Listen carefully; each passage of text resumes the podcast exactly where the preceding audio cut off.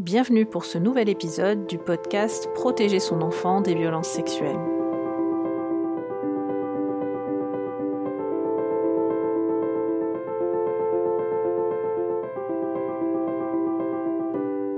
Dans ce septième épisode, nous allons aborder une question assez subtile, mais qu'il me semble vraiment importante d'aborder ici.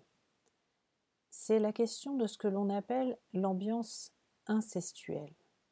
L'ambiance incestuelle, j'y ai fait référence au cours de l'épisode 4, où je parle des passages à l'acte commis au sein de la famille par des hommes adultes.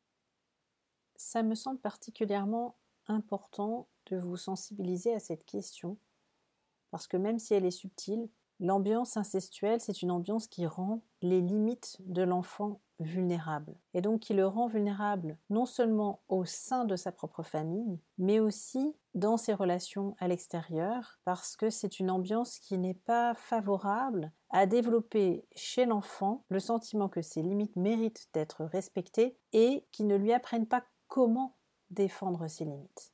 Alors qu'est-ce que c'est l'ambiance incestuelle? C'est une ambiance où il n'y a pas forcément d'inceste caractérisé, mais une ambiance où il y a quand même une effraction, un non-respect des limites de l'intimité de l'enfant. Et on peut classer ce non-respect des limites de l'intimité de l'enfant en trois registres, même s'ils se recoupent partiellement. Le premier registre, ce serait au niveau physique. Le deuxième registre, ce serait les limites de l'intimité psychologique. Et le troisième registre, ce serait les limites de l'intimité sexuelle.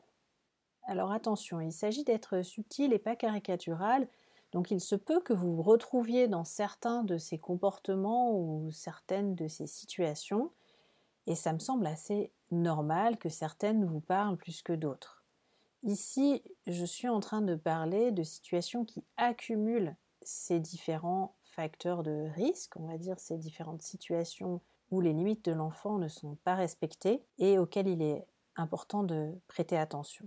Si on commence par le niveau physique, l'ambiance incestuelle, c'est une famille dans laquelle, par exemple, les portes ne sont pas fermées, en particulier les portes des toilettes, de la salle de bain, même les portes de la chambre parfois. Dans l'épisode 4, je vous ai décrit comment certains pères incestueux pouvaient même faire des crises de rage si leur fille osait s'enfermer dans sa chambre.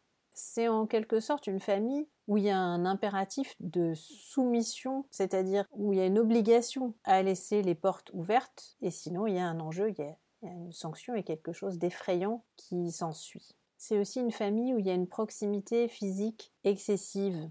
Par exemple, je pense à une euh, maman d'un de, mes patients euh, qui, euh, au cours d'un entretien ensemble, soudain se met à, mouiller son doigt avec sa salive et à nettoyer euh, une petite saleté qui était sur la joue de son fils, alors âgé de 35 ans, et ce sans le prévenir. C'est comme si elle traitait le corps de son fils comme si c'était le sien en fait. C'était vraiment un comportement qui m'avait beaucoup surprise.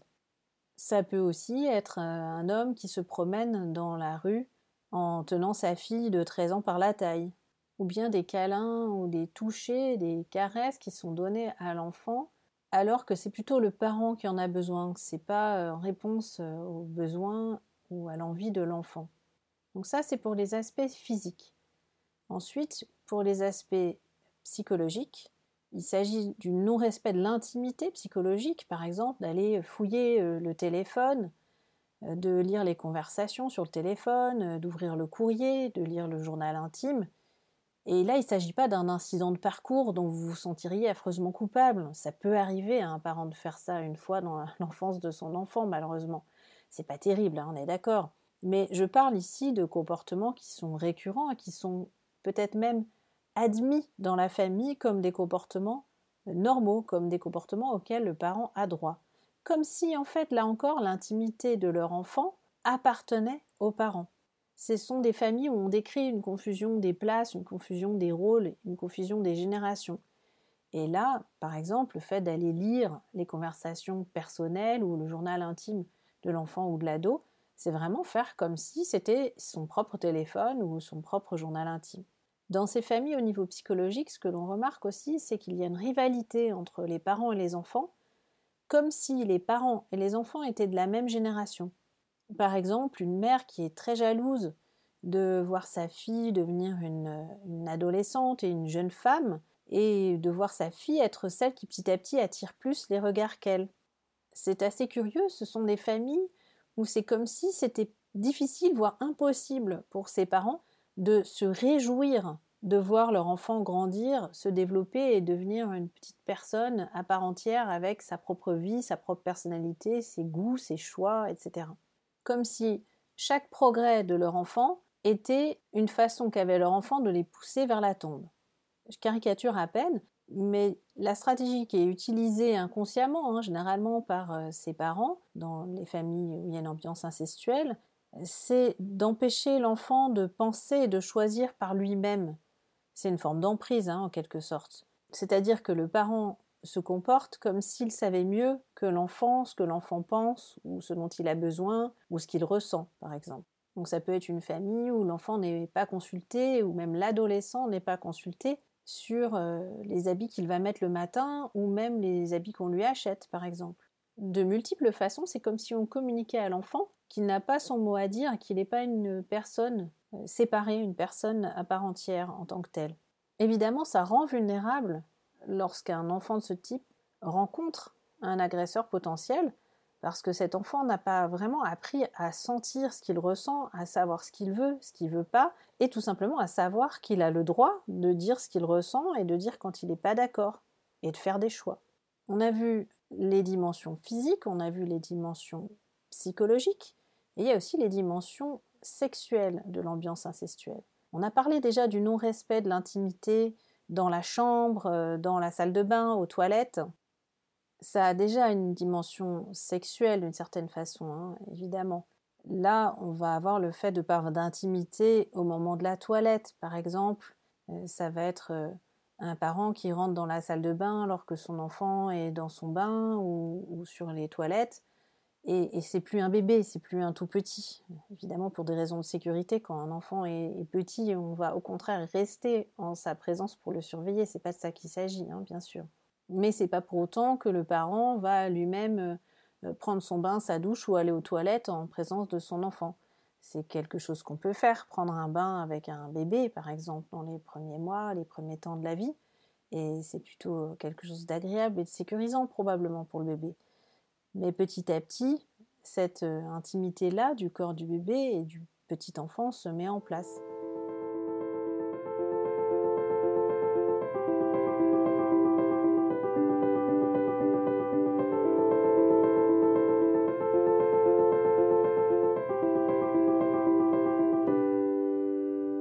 sexuelle, le non-respect des limites sexuelles, ça peut être aussi tout simplement le fait de faire des blagues grivoises en présence euh, de l'enfant ou de l'ado, ou d'avoir des gestes déplacés, euh, par exemple du père à l'égard de la mère en présence des enfants. J'ai plusieurs euh, patientes qui m'ont raconté aussi que des hommes de leur famille ou des proches de leurs parents faisaient des commentaires très déplacés sur euh, leur puberté naissante, euh, voire venaient vérifier sous le t-shirt si elles avaient de la poitrine ou pas. Donc là, on est carrément dans des actes d'agression sexuelle et on voit bien comment ils sont la continuité de cette ambiance d'effraction de l'intimité sexuelle de l'enfant ou de l'ado, où de plein de manières différentes, on communique implicitement à l'enfant ou à l'ado que sa sexualité et son corps ne lui appartiennent pas. Il peut s'agir aussi de relations sexuelles en présence des enfants euh, ou alors que l'enfant dort dans le même lit. Ça peut être euh, montrer des revues ou des vidéos à caractère sexuel, euh, par exemple sous prétexte de faire l'éducation sexuelle du jeune, ou encore de l'embrasser sur la bouche, d'avoir des regards appuyés, des regards sexualisés de l'adulte euh, sur l'enfant ou sur l'ado. Parfois, il s'agit de situations où l'un des parents assiste aux consultations gynécologiques sans le consentement de l'ado, ou encore où le parent se permet de donner des conseils affectifs ou sexuels qui ne sont pas sollicités à l'égard de son enfant ou de son ado, ou tente d'influencer ses comportements sexuels par exemple.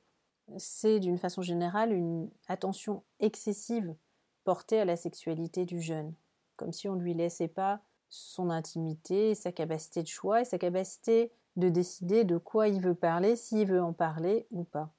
Ça peut être aussi le fait d'emmener un enfant en camp euh, naturiste sans se rendre compte que ça l'incommode, sans que l'enfant ou l'ado puisse dire que ça le gêne de voir ses parents nus ou les amis de ses parents nus, par exemple. Ou encore euh, se moquer de lui quand il souhaite garder ses vêtements ou euh, son maillot de bain alors que tout le monde est nu. Ça peut encore être le fait d'échanger des sous-vêtements entre une mère et sa fille. En fait, souvent dans ces ambiances incestuelles, les parents font passer pour de la tendresse ce qui est en fait une forme de contrôle et de possessivité, voire de sexualité à l'égard de l'intimité de l'enfant ou de l'ado. Il y a une confusion entre l'intimité et la possession. C'est comme si le raisonnement c'était on est proche, on est intime, donc tu es à moi, je fais ce que je veux en ta présence, comme si tu étais moi. Et je fais ce que je veux de ton intimité, de tes affaires et de ton corps. On voit bien comment ça, c'est un terrain qui rend très vulnérable potentiellement à des violences sexuelles, que ce soit au sein de la famille ou à l'extérieur. Désolée d'être un petit peu euh, cru, j'espère que cette formulation ne va pas vous choquer, mais l'enfant, en fait, dans ce contexte, il est traité comme un objet qui appartiendrait aux parents. Et donc c'est évidemment un contexte qui, là aussi, le rend euh, vulnérable à ne pas savoir se défendre si un jour il est confronté à un adulte qui veut lui aussi se servir de lui comme d'un objet, que ce soit pour des confidences sexuelles inappropriées ou pour des violences sexuelles caractérisées, par exemple. En fait, dans l'ambiance incestuelle, ces atteintes sur l'intimité physique, sur l'intimité psychologique et sur l'intimité sexuelle, elles touchent les différents les différentes facettes qui nous permettent habituellement de sentir qui nous sommes, de sentir que nous appartenons à un groupe, par exemple à notre famille, tout en étant différents, en étant uniques. Donc cette ambiance incestuelle, elle attaque directement cette capacité qu'on doit normalement aider l'enfant à développer, de sentir qui il est, ce qu'il ressent, ce qu'il veut, ce qu'il a de propre, ce qu'il ne veut pas aussi, et ce qui lui appartient, ce qui ne lui appartient pas, etc.